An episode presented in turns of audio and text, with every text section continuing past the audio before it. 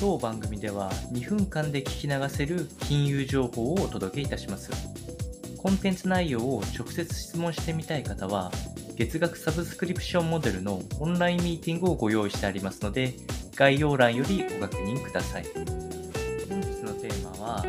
2022年は事業者向け給付金が再登場ということで、2020年に行われた持続化給付金に次ぐ給付金というものがえー、給付されるという形になっておりまして、今回のタイトルは少し前回と違いまして、事業復活支援金という名前になっております。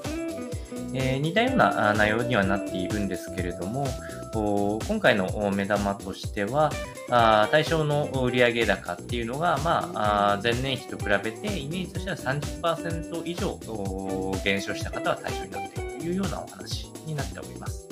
また、あ個人の事業家の方にも当然該当しますし、年間売上高別の企業の、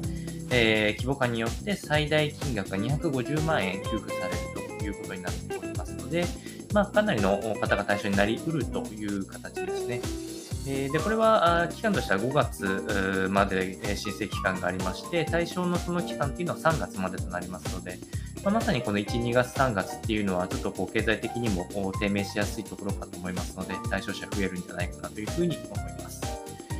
え、実際の申請方式も前回と同じような電子申請となっておりますので、え、いちいち、対象の期間に並んだりとか、あ紙で、えー、確定申告の準備をしたりとか、そういう必要は基本的にはないはずなので、えー、だいぶスムーズに、えー、行き行き渡ればあ、事業者のサポートになるかなと思いますので、えー、参考にお伝えをいたしました。